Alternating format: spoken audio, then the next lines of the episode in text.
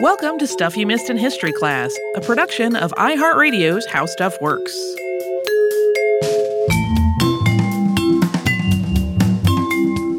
Hello and welcome to the podcast. I'm Holly Fry. And I'm Tracy V. Wilson. And I recently had the absolute pleasure and delight of sitting down with Dr. Calinda Lee from the Atlanta History Center to talk about all things history and what keeps her passionate and how she got drawn into history as a career.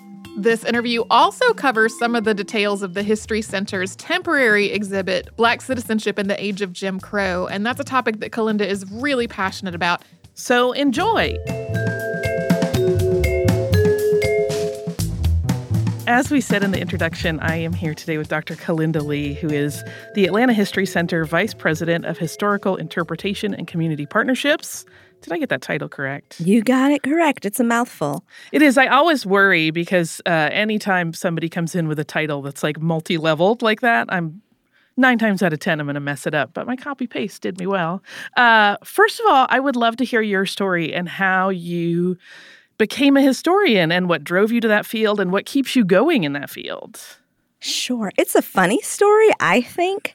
So, uh, my mom and my stepfather are academics, so I'm going to go to the Wayback Machine for you. Perfect. So, I remember being about 16 and saying to them, I will never get a PhD. I will never be a humanities scholar because I'm going to do something important with my life. That's what I said to my parents.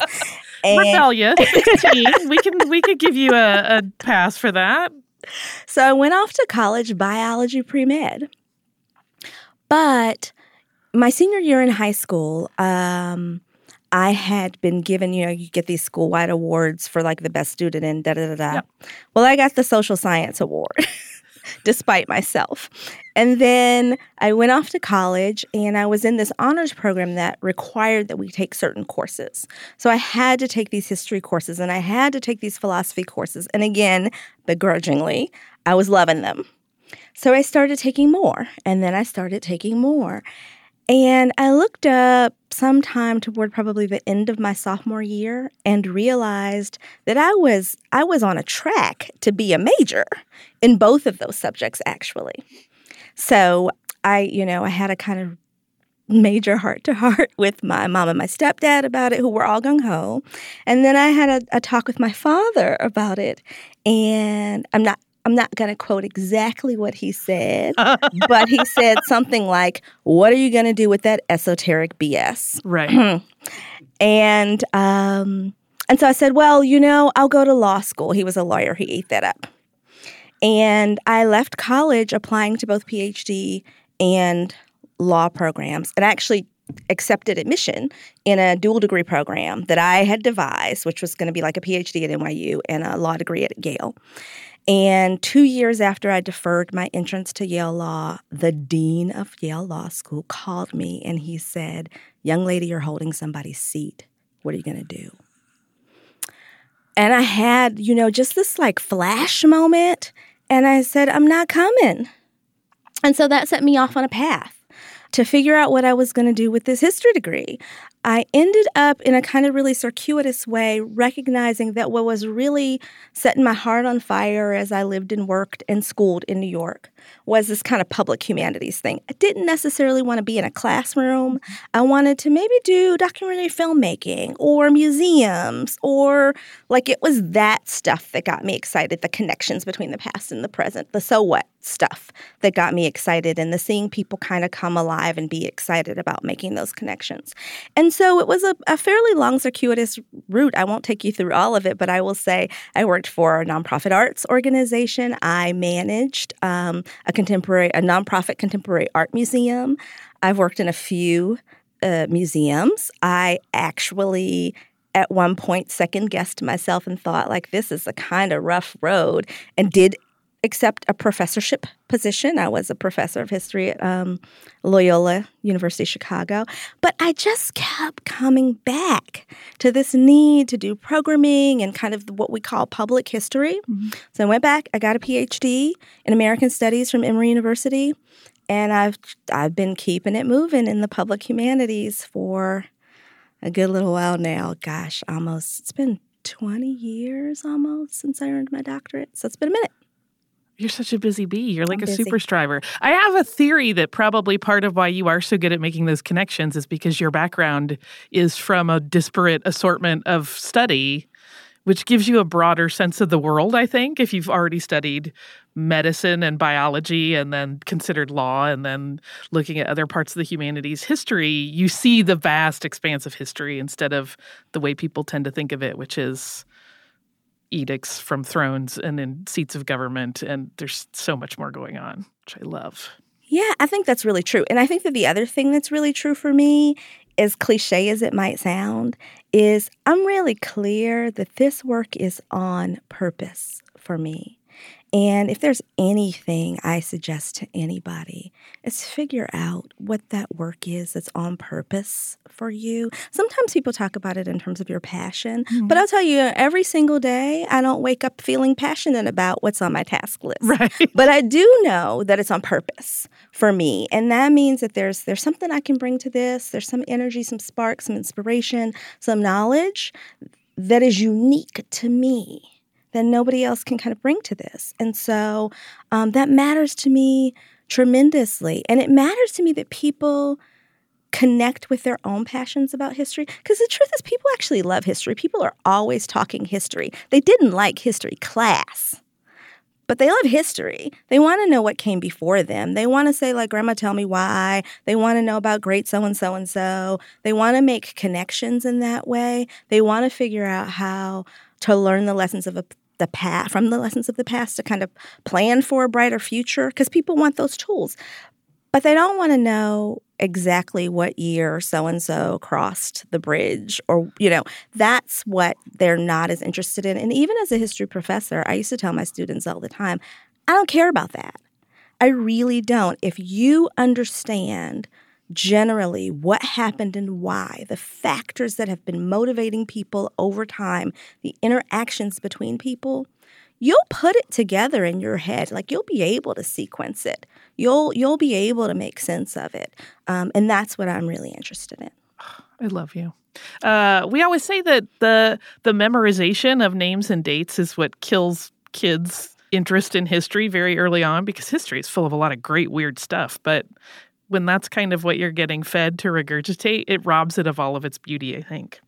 I read a tweet that someone wrote after seeing you speak, in which uh, they quoted you saying, To do good history, you have to do all the history. And I loved that quote. Will you talk a little bit about what that means? Sure. So, one thing I would say is history is most society's greatest form of propaganda, right? Because the history isn't what happened in the past, history is ascribing meaning to what happened in the past. That's what history is. That's what it means to do history. And so, if you look at national projects, as far back as we can imagine, like, you know, we can look at ancient Egyptians and Mesopotamians, and like when we see what their governments were up to, a lot of it was about creating a narrative and then getting people to kind of align with that.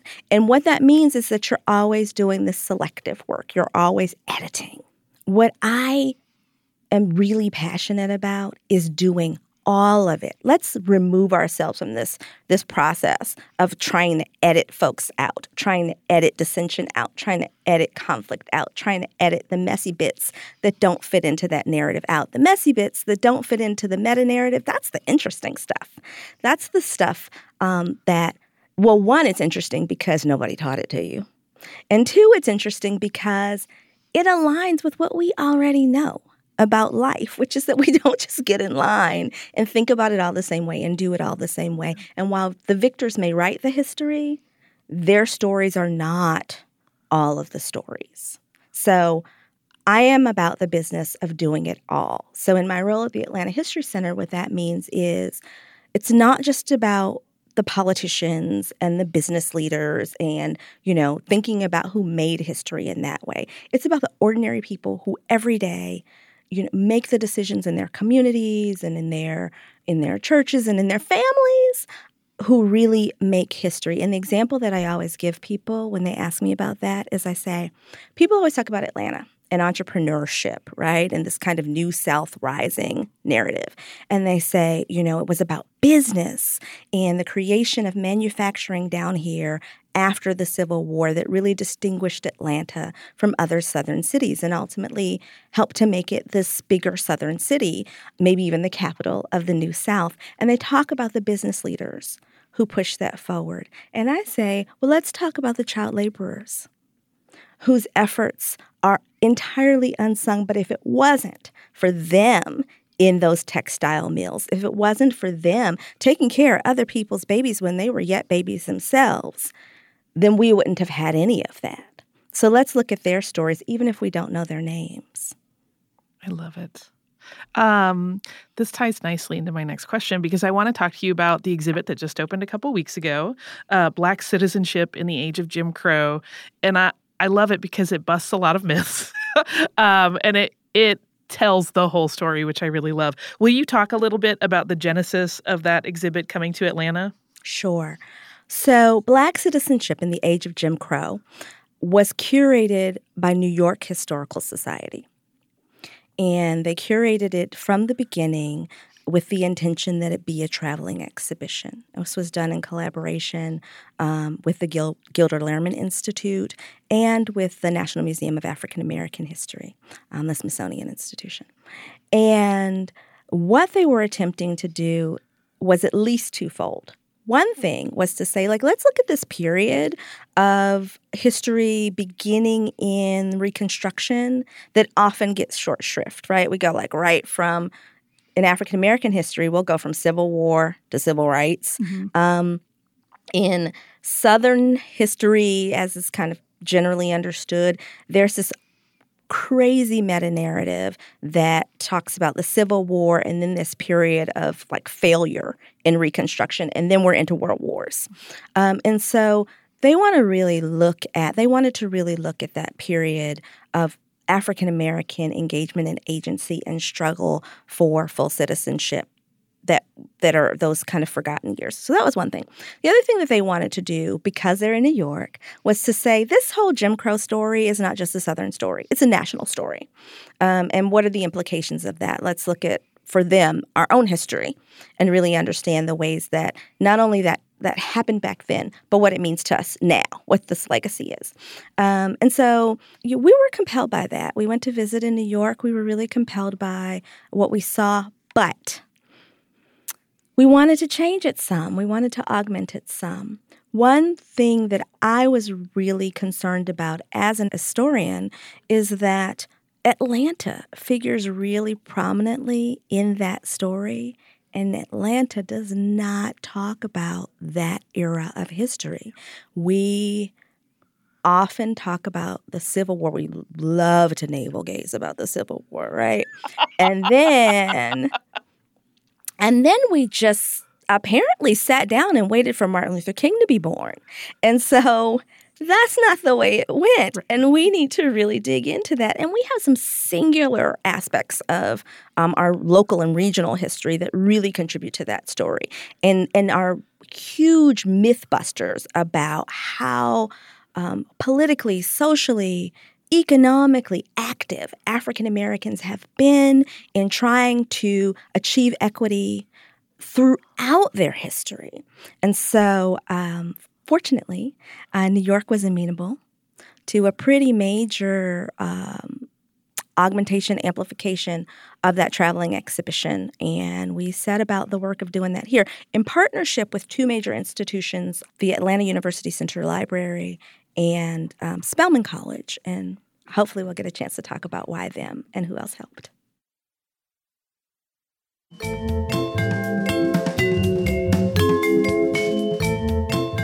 You mentioned that you added additional context to this exhibit by including a number of Atlanta specific elements both throughout it. And then there's a beautiful room full of art at the end that I was just blown away by. Um, will you talk about those additions, how you chose what you were going to add? Maybe that big regimental flag that um, kind of had me near tears. Um, there are a lot of really amazing pieces in that show. Yeah. Um, I would love to talk about the things that we added in Atlanta. Um, as we think about Black citizenship and the quest for full equity. So let's begin at the beginning with the United States Colored Troops regimental flag. That flag was painted by, first of all, an artist of quite some note, David Bustill Bowser. Um, try to say that fast five times. Always. it's a tongue twister. So it's a beautiful artifact in and of itself, right? It's a hand painted, wonderful flag that um, has the motto in it let us prove ourselves men. The motto is let us prove ourselves men. And it says everything um, about what African American men who joined the fight to make sure that the Union won the Civil War uh, were thinking of. And so 265,000 black men officially join this struggle. Pause for a moment and think about that. That narrative has been written again and again as if African Americans were emancipated, but did nothing to affect their own emancipation. So that's number one agency in really turning the tide in the war. And think about also what it means for people who had been enslaved and even those who were free to have been at best, second class citizens, wherever they might have lived in this country, to dedicate themselves to the cause of keeping the Union intact, proving their patriotism, their manhood, their humanity, um, and earning, as it were, uh, their right to American citizenship. It completely subverts this narrative of, of people trying to suggest that anything was given them. So that's the first thing. And then, you know, it also makes us rethink uh, what Reconstruction then meant. Because as soon as the war was won by the North, one of the things that was required was that African Americans be um, emancipated and afforded citizenship rights, and that meant for Black men that they they gained the right to vote. And not only did they gain the right to vote, but they gained the right to represent themselves in elected office. So by 1868, there was one national representative and three state representatives in the state house who were African Americans and a number of other African American elected officials throughout the state. There's some really substantial things to think about in terms of this. Two of the people who were um, state legislators had been enslaved. Imagine that. These are people who weren't even allowed to read and write, right? And who had learned to do these things in any case and were about the business of representing the state. One of them, in particular, Tunis Campbell, we do um, a museum theater piece in the exhibition about. So if you come on the weekends, you'll get to meet the past through Tunis Campbell. And one of the things that Tunis talks about in that experience is how he won his elected seat on um, the basis of a campaign that advocated for universal schooling, which had not been available for whites or blacks. So, universal primary and secondary education, land redistribution, not only for uh, African Americans who had toiled for generations without any compensation, but also for white yeoman farmers, and um, a more equitable distribution of wealth and political power throughout the state. Imagine that. This is 1868, and there's no way that he or Aaron Bradley or Henry McNeal Turner, the other two who served, were elected without the support of both African Americans and whites. So there was a moment.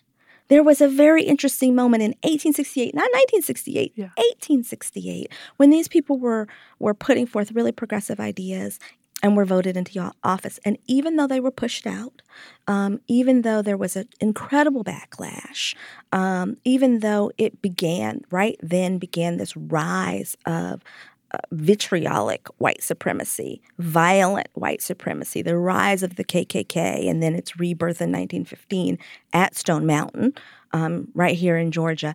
Even though all of those things were happening, these people and their progeny persisted in this fight to be included, they kept going back to vote again. When the three representatives from Georgia were ousted, physically ousted from the state house, they went to the president and they said, You made a promise. We have a constitution. We need to be reinstated. And they were reinstated, at least for a period of time, uh, before Jim Crow laws really made it impossible for them to assume those seats. Tunis Campbell fought and fought and fought and fought to such an extent that he was threatened with prosecution. They were going to charge him with malfeasance in office. And they said, But if you leave, if you abandon this, if you go away, then we will leave you alone. We won't pursue you. And he, he stayed and he fought the fight. And he was imprisoned and sentenced to hard labor. So it's essentially re enslaved. And then, and then he left. And when he was finally freed from that, he left and, and wrote a book called Of My Sufferings in the State of Georgia. Um, but, you know, these people um, are not just individuals who are interesting to know. They represent, if you forget all of their names, they represent an effort to represent themselves, to access this basic kind of American dream of autonomy and equity. Um, and they were courageous in the face of some obstacles that I'm not quite sure I would be willing to be so courageous in the face of. And then you mentioned the art.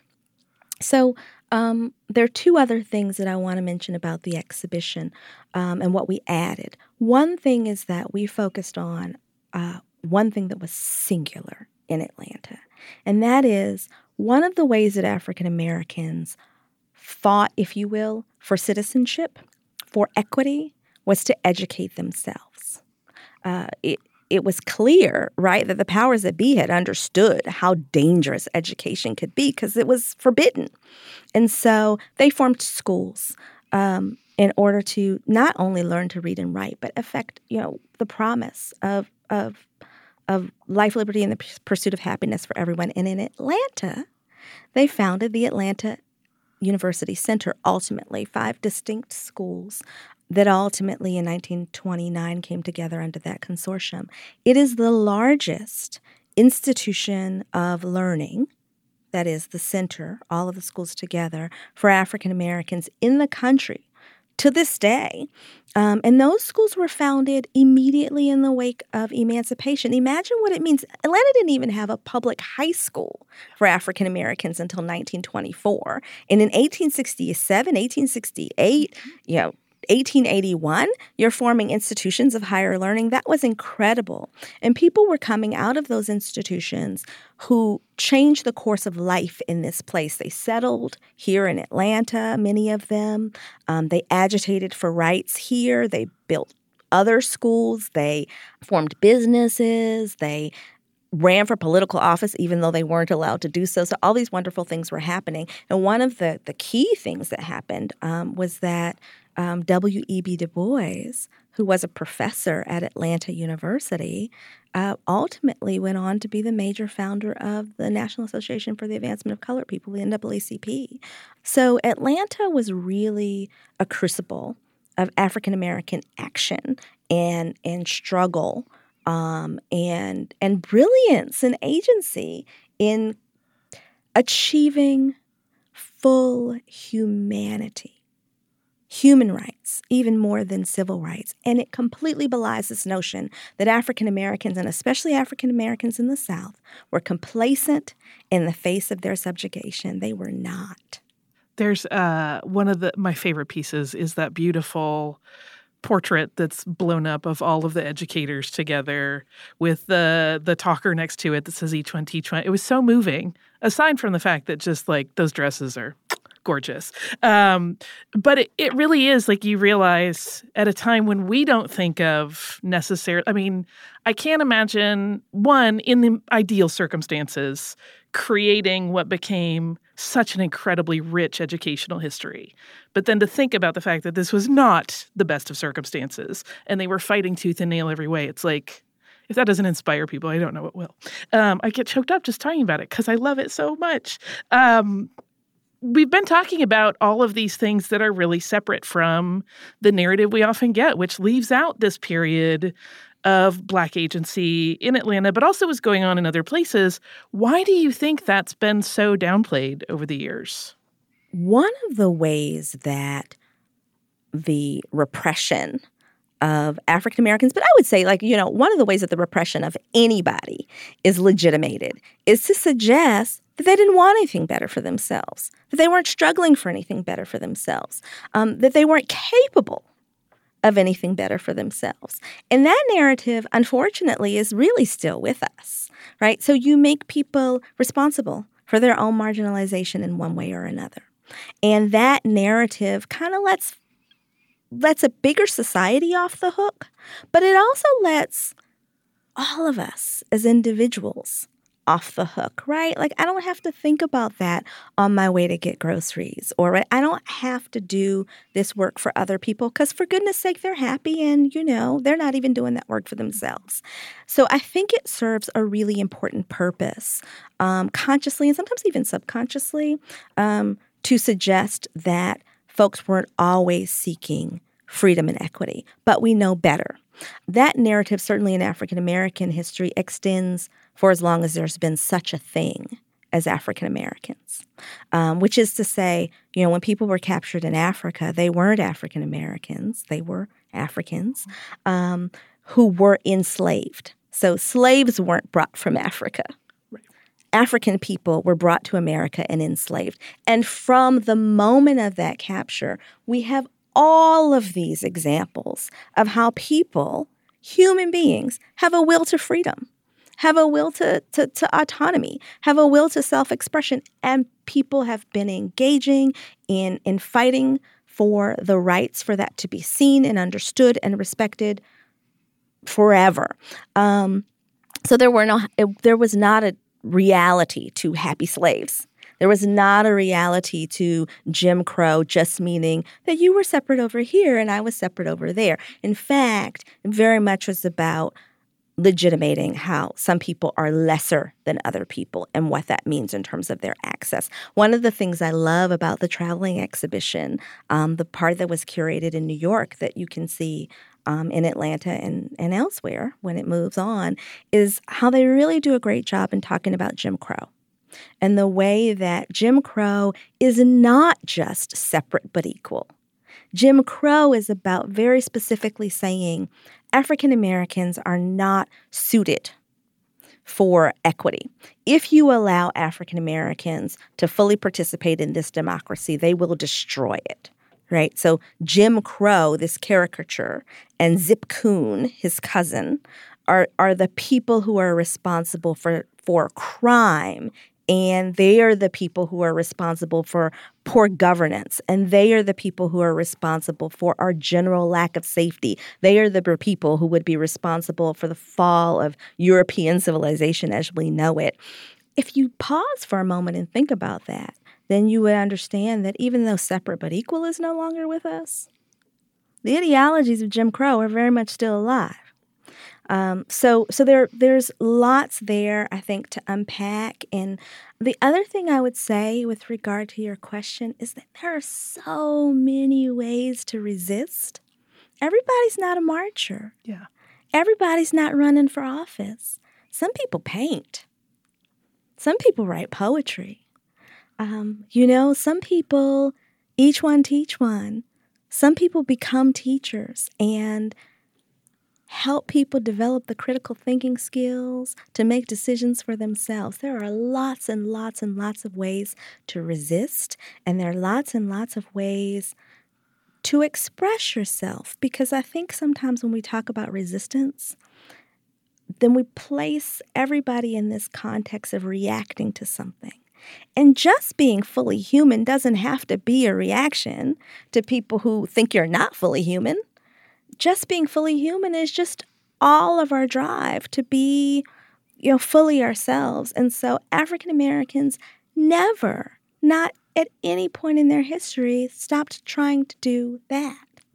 One of the things I love about this exhibit is that there is um, a way in which it breaks down concepts for people in very simple ways that are easy to digest. There's a great segment on it where it talks about voter suppression, and it's kind of a simple but very illustrative kind of board of interactive flip sections. Will you talk a little bit about sort of balancing those kind of interactive things with your more uh, I won't even say standard because it's that doesn't really encapsulate what it is, but sort of what people would expect of more static imagery with with text uh, commentary attached, and how you balance all of those out to make one big cohesive idea in an exhibition. Yeah.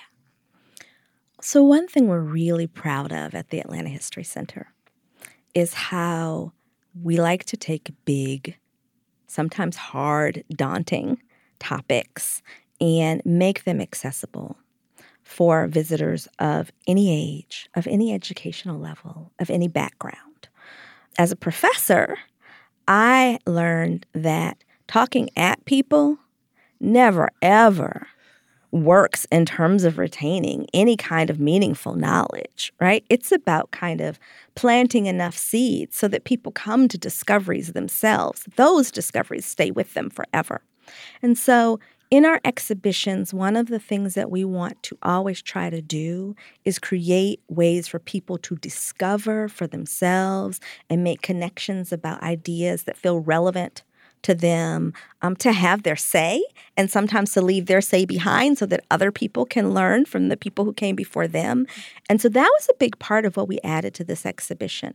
We loved the content um, that we saw when we went to visit in New York, but we were concerned that it was a lot of kind of talking in one direction, right? So we've got wonderful panels and labels and all, and they're just talking at you.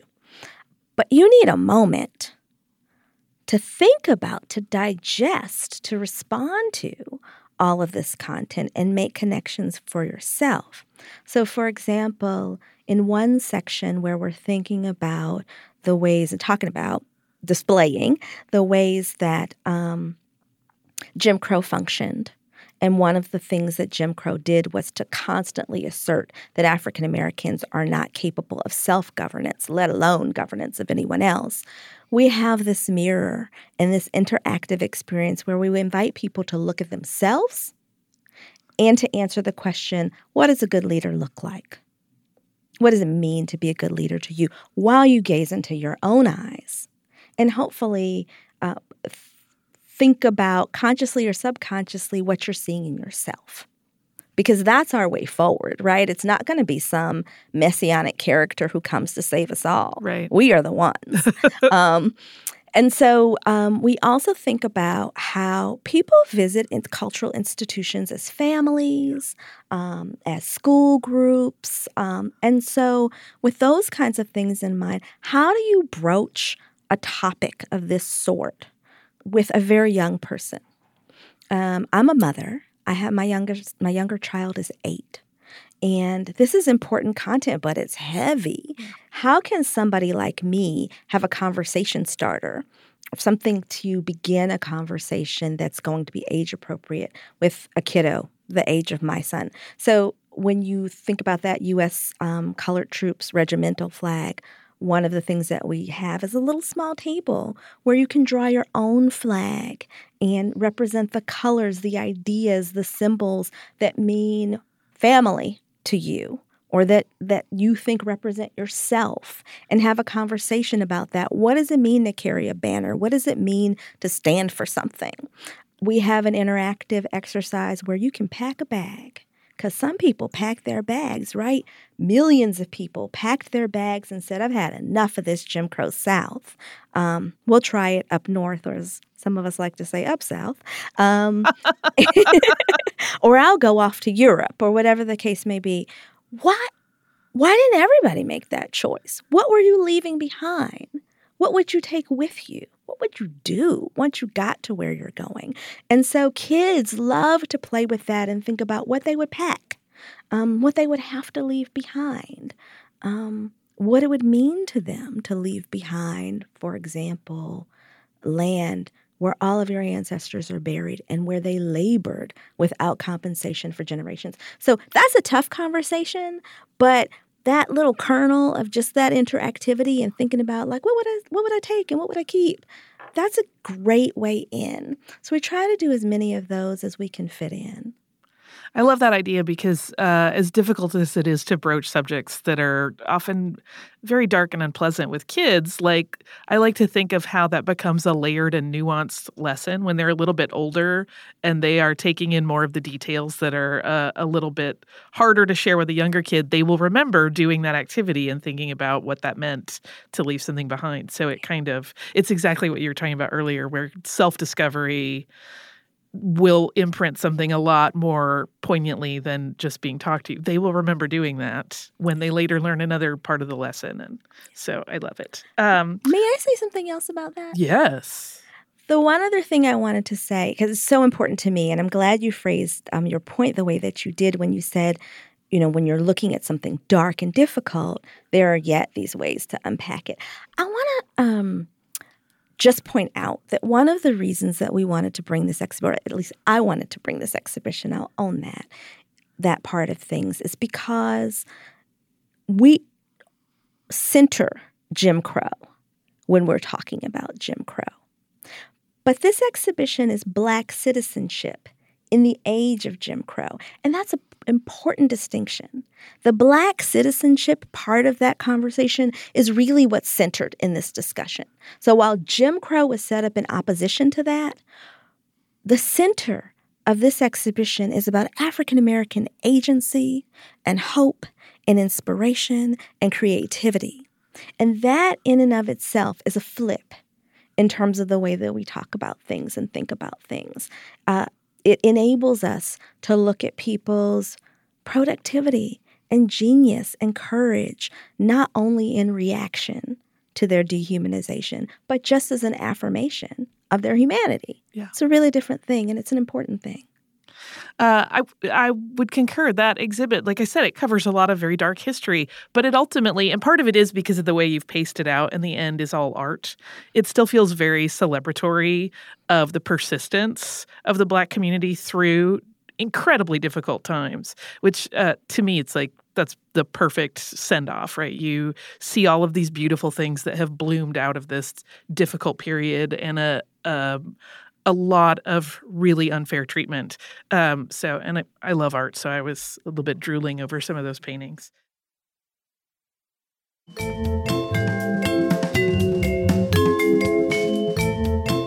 This brings me to my next question, which is a difficult two parter. What is your favorite piece in this exhibit? And then, and it may or may not be the same thing. What do you think is the most important piece in the exhibit? I know these are unkind and cruel questions to ask. They are. I love everything. Um, so, in terms of my favorite piece, I'm going to cheat a little bit and say my favorite thing, my favorite area of the exhibition is the art section. It was, first of all, a thrill to me as an historian and a curator of history um, to get to do an art exhibit, a little mini art exhibition in here. Um, I don't often get the chance to do that. And I think that it was so important to include because it leaves us in a place, one, where we can think about resistance and um, creativity in new and different ways than we often do. So, thinking about what the folks who are represented in that section produced um, and looking at it and marveling with it and being sparked by it um, is important. First of all, all of those works in the art section are works that were produced by people who participated in Atlanta University's um, annual Juried Show, which is the largest exposition of African American art. Um, and in fact, at the time, the largest exposition of African descended people's art anywhere in the world, ever. And that persisted for um, a little over 30 years, from 1942 to um, the early 1970s. What that means necessarily is the artists who were producing those works at that time, they were all retrospective to some extent in terms of the period of time that we're thinking about. So we're moving out of that era, but reflecting on it and using that to, to, to make a statement today. So it's a wonderful send off, as you were saying, right? Because we can do the same thing, whatever our genre, whatever our medium. Um, so that's one thing. The other thing is that it's beautiful to me in large part because it represents where I hope we're going as cultural institutions, which is that rather than being competitive, we are in this work together trying to create more full narratives. So, the Georgia Museum of Art, the High Museum of Art, Clark Atlanta University Museum, they all were wonderful collaborators and partners in making those those art pieces available. So it's a kind of unique and singular opportunity to get to see what people um, who had participated in that competition, um, like I said, produced um, in their reflections on African American experience in painting and sculpture Mm-hmm. as well. Um, That metaphor piece is devastatingly beautiful. So so that's a wonderful kind of aspect of that. And I think that the other thing about the artwork that is so meaningful to me is sometimes we don't have the words, right? Like sometimes you just something is evoked and you you get the feeling, you understand it. There's a universality of human experience and what it pulls out of you and you don't have to know this particular story. You don't have to have learned this particular history for it to hit you and something to resonate and something to connect and to understand how you are connected by people to people who are, you know, decades removed, who are, in terms of identity, very different than yourself. So that's my favorite section of the exhibition, if you'll let me get away with that. Yeah, yeah, yeah. And in terms of, I think, what was your other question most important? What do you think is the most important piece? Usually, I refuse to answer this question about exhibitions, but I'm going to name something this You time. You can plead the fifth if you want. no, I'm gonna I'm gonna go for it. I'm gonna go for it, and I'm going to say that to me, the two most important pieces in the exhibition are the portrait of Dred Scott Mhm. that opens the exhibition, because in suing for his freedom, Dred Scott is often portrayed as, oh, people will say the slave Dred Scott sued for his freedom when his master took him to a free state. And ultimately, of course, Dred Scott lost that suit and, and was, in fact, re enslaved. But what you get in the opening of this exhibition with this portrait of the man, Dred Scott, is that you get that this human being who was enslaved, Dred Scott, this man, sued for an opportunity to be a full American. And that's where we start this conversation. And it's before the Civil War, obviously. It's before the era, the time period of most consideration, which is you know between kind of 1865 and um, the end of World War One, is most of the exhibition. It's well before that. He was saying not just I don't want to be enslaved. He was saying I am a full human being. I should be a full citizen. I'm an American person. And so that's a wonderful place to begin.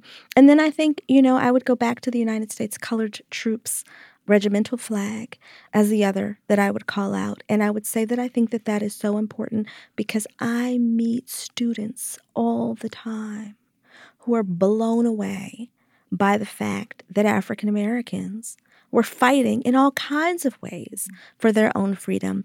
And in particular, were, were donning a national uniform and fighting for this country and for their own freedom even before they were you know, universally emancipated. I will tell you just a quick kind of little story. One of the earliest museum consultancies I had in my career was to work with Frank Smith at the African American Civil War Memorial and Freedom Foundation. I was introduced to the idea of how important the United States colored troops were.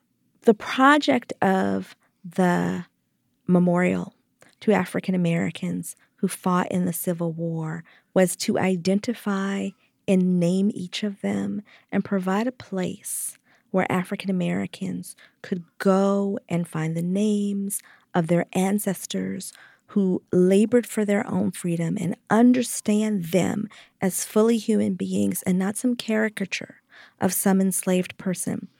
When I first went to do that work, I didn't think it had anything to do with me personally. 265,000 people are a lot of people, but in the grand scheme of things, right? Like, you know, we are a nation of millions and millions and millions of people. Um, and I, I happened to mention to my father that I was doing this work. And he said, You know, my grandfather, who was born in 1880, said that he had an uncle who fought with the United States colored troops, and his name was Emmanuel, and I knew where my people had been enslaved. And so I looked on the roster just to see if his name was there, and I wasn't expecting to find it, and I did. Um, so this was a man who was enslaved, who self emancipated, right? What we like to characterize as running away. He emancipated himself and he immediately went to war. Yeah. Um, with, without thought for his well i'm sure he did have thought for his life but he he thought it more important yeah. To fight for the liberation of others. And he did. And he survived the war. Um, and subsequent to finding his name on that memorial i was driven to go back to that place where i knew those ancestors were from. And i found the little church. And i found the brick with his initials on it. And that's a connection that african americans don't often have. Yeah. we are so unfortunately separated from our past. And i was able to then take that gift and take my sons to that place and to put their fingers on the name of that man I think every African American person listening to this will understand the significance and the poignance of that. It's a very different thing for us Of course. because we have been so separated from our past in that way, and it's an incredibly humanizing thing for us. Oh, it's a beautiful story. Um, this is, as we said, you know, in some ways a hard exhibit to walk through, but it also has this celebration element to it. And I know it's only been open for a couple weeks, but I'm curious what reactions have been from the people that have come to the Atlanta History Center to visit. We are excited that there have been really positive reactions to this exhibition. Um, and we know that from some of the comments that people are leaving behind, but we also know it because we've been kind of lurking and watching people in the exhibition and watching them linger and watching them. Part of part of it has actually been really beautiful because there have been so many families that came.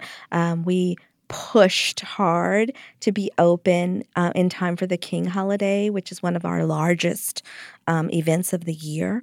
And literally thousands of people came to visit the exhibition. We think something like close to 4,000 people came. Nice. It was a, f- a free day to the community, a community day.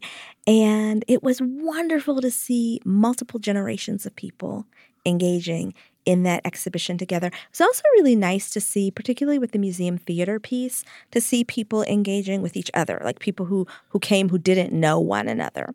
Um, so with the museum theater piece, one of the things that Tunis Campbell's character does is he shares his backstory and then he asks um, before telling you. It's a little bit of a spoiler, but before telling you what happened to him, he says, What would you do?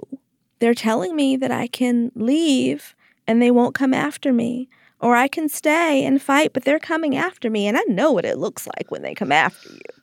And and and suddenly people who are in that space, young and old, black and white and wherever you might be from, whatever your background might be, you have to really kind of sit for a minute and think about the implications of all of this.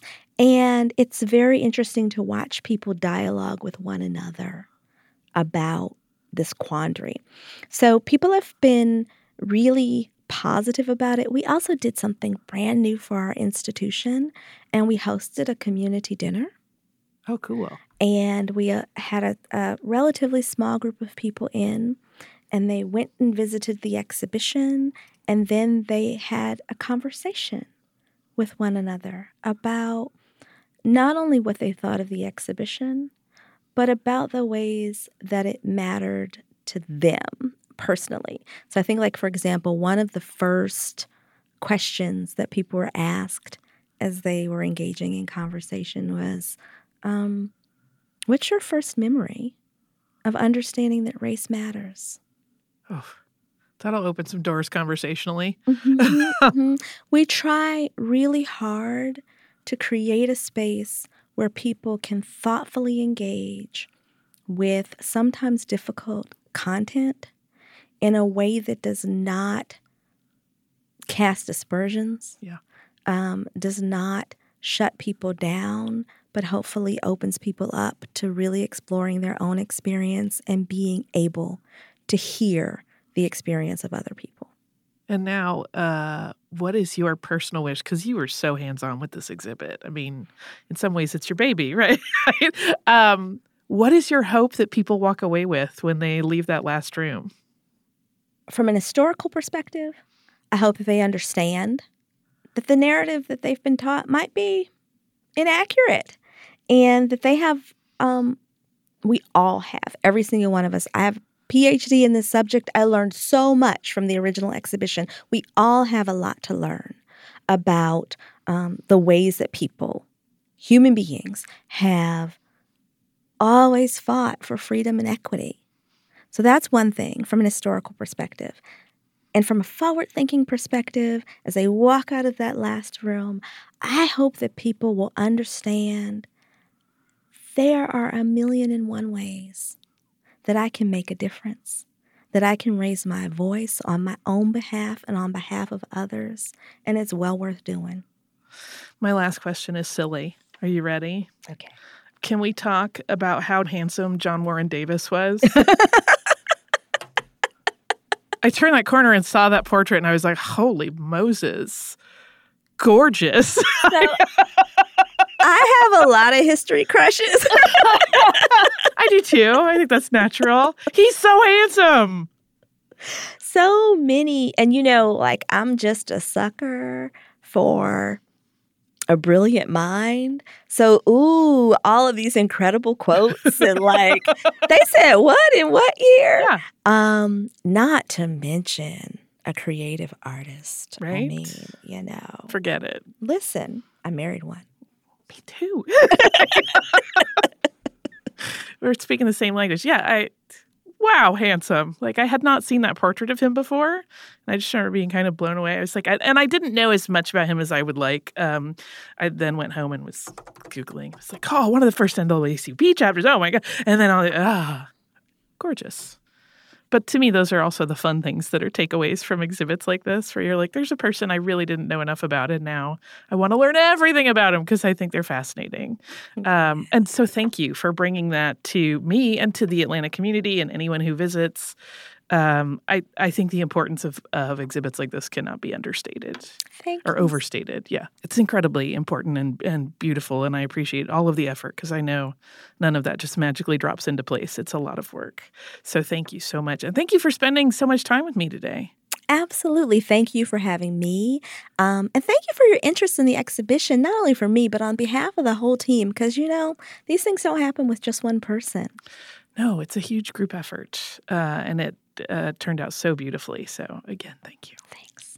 I am so, so thankful to Calinda for spending so much time with me. And I also want to make sure I give a special thanks to Howard Pousner, who is the manager of media relations to the Atlanta History Center. He arranged this interview and he spent an entire afternoon with me at the History Center, just walking around and talking while I saw the exhibit, which was an absolute joy. If you're in the Atlanta area or planning a visit sometime soon, Black citizenship in the age of Jim Crow is something you don't want to miss, especially with all of the amazing additions to it that Dr. Lee talked about. It is running until June 30th, 2020. And for more information about that exhibit and all of the other really impressive programming at the Atlanta History Center, you can visit atlantahistorycenter.com. Since that interview um, was a little longer than some of our episodes, I'm keeping listener mail very, very short and it's funny. Um, this is from our listener, Melissa, who sent us a hilarious postcard of Bigfoot carrying spam. Uh, it's from the Spam Museum. And she writes Holly and Tracy, you've kept me company on a 2,400 mile Midwest road trip. So I wanted to send you a postcard to say thank you. Uh, Melissa, thank you so much. I love this so desperately. It's the famous photograph of Bigfoot that people hold up as the the film evidence and he's got spam in his hand it makes me happy i hope he had a sumptuous and delicious meal uh, fried spam sandwiches big big hit at my house as a kid if you would like to write to us, you could do so at historypodcast at iheartradio.com. You can also find us on social media as Missed in History.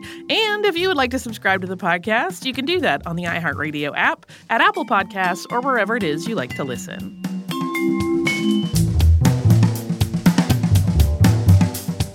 Stuff You Missed in History Class is a production of iHeartRadio's How Stuff Works. For more podcasts from iHeartRadio, visit the iHeartRadio app, Apple Podcasts, or wherever you listen to your favorite shows.